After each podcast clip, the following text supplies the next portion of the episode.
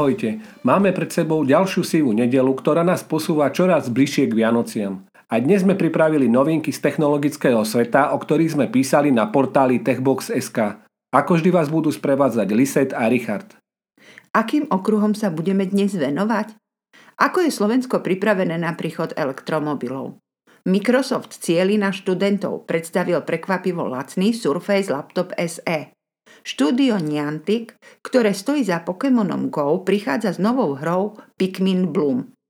V závere opäť prinášame tipy na vianočné darčeky, teraz to budú fotoaparáty do 500 eur. Podiel elektromobilov na našich cestách bude v najbližších rokoch nepochybne rásť a to určite aj napriek tomu, že Slovensko nepodpísalo dohodu o prechode na výhradný predaj vozidiel s nulovými emisiami od roku 2040. Sme však na elektromobilitu ako krajina vôbec pripravení? Mnohé automobilky a krajiny sa v priebehu uplynulých rokoch zaviazali k ukončeniu výroby a predaja vozidiel so spalovacími motormi. V období rokov 2025 a 2040 by tak malo prísť k výmene za vozidla s alternatívnymi pohonmi, či už na elektrinu alebo vodík. Značný náskok v nástupe do praxe má práve elektrický pohon, pre ktorý je už vo väčšine európskych krajín vybudovaná aj dostatočná infraštruktúra nabíjacích staníc. Nie všetky krajiny sú si v tomto meradle rovné. Portál Zutoby sa pozrel na to, ako sú jednotlivé európske krajiny pripravené na postupný príchod elektromobilov. Finálne skore pre jednotlivé krajiny vypočítal na základe štyroch parametrov. Nákladov na plné nabitie elektromobilu Tesla Model 3 s 50 kWh batériou. Počtu vyhľadávaní informácií o elektromobiloch na 100 000 obyvateľov. Percentuálneho podielu elektrických aut na cestách a počtu nabíjacích staníc na 1 kilometr. Nie je snad žiadnym prekvapením, že najlepšie z tohto rebríčka vyšlo Norsko, ktoré je v elektromobilite dlhodobým lídrom. Prekvapením však môže byť umiestnenie Spojeného kráľovstva na druhej priečke. Ďačiť za to môže najmä vysokému záujmu jeho obyvateľov o elektromobilitu. Ak budete v celkovej tabulke hľadať Slovensko, posunúť sa budete musieť do jej druhej polovice. Slovensko skončilo v rebríčku európskych krajín až na 24.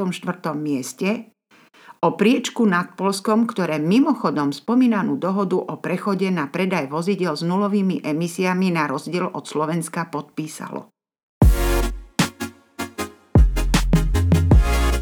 Microsoft predstavil priamého konkurenta pre Chromebook, ale aj cenovo najdostupnejší iPad.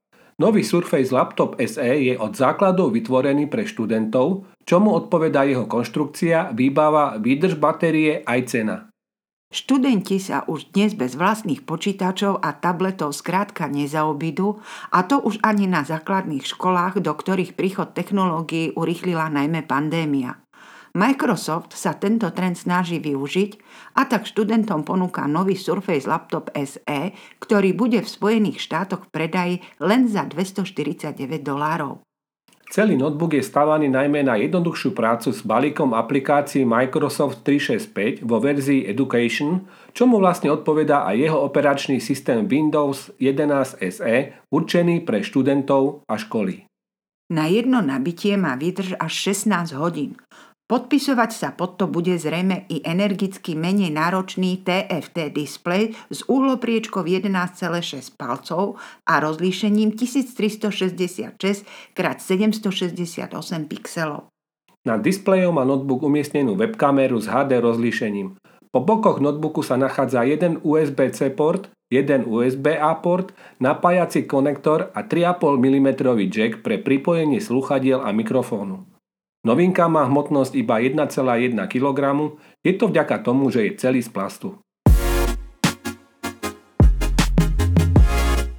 Pred 5 rokmi štúdio Niantic spôsobilo doslova ošiel z hrou v rozšírenej realite Pokémon GO. Teraz prichádza s novinkou Pikmin Bloom. Na rozdiel od chytania Pokémonov, v hre Pikmin Bloom sa budete starať o stvorenie Pikmin, ktoré má na starosti kvitnutie kvetov. V spolupráci s Nintendo sa podarilo vytvoriť originálnu hru, ktorá je zameraná na relax. Podobne ako ostatné hry od štúdia Niantic, aj tu ste motivovaní kráčať vonku. Na začiatku si vyberiete druh kvetiny, ktorú chcete vypestovať. Následne stačí splniť denný limit krokov a kvetina vám bude postupne rásť. Takto budete motivovaní viac kráčať a doplňať si virtuálnu zbierku kvetin. Večer sa vám kroky aktualizujú a môžete si k ním pridať aj svoje fotky z aktuálneho dňa. Tým sa vám bude vytvárať interaktívna knižnica fotografií spojená s prejdenými krokmi. Namiesto bežného nudného krokomeru tak dostanete milú hru. Tá poteší najmä deti, ktoré môžu byť takýmto spôsobom motivované k prechádzkam a tešiť sa na to, aký kvietok im vyrastie.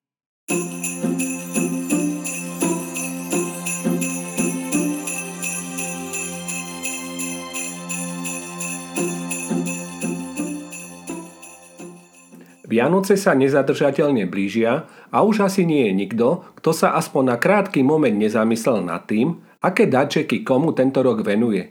Či už je to len maličká drobnosť alebo veľký dar, najlepší darček je vždy ten, ktorý človeka poteší a ukáže mu, že darujúci nezobral prvú hlúposť, ktorá ešte ostala v obchode 23.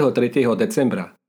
Ak teda máte niekoho, komu by ste chceli darovať fotoaparát, máme pre vás niekoľko typov na tie najlepšie do 500 eur.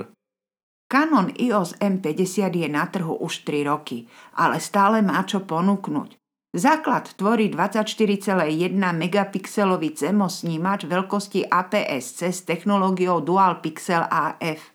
Poteší 4K video, ale aj plne výklopný trojpalcový displej či elektronický hľadáčik s rozlíšením 1024x768 pixelov.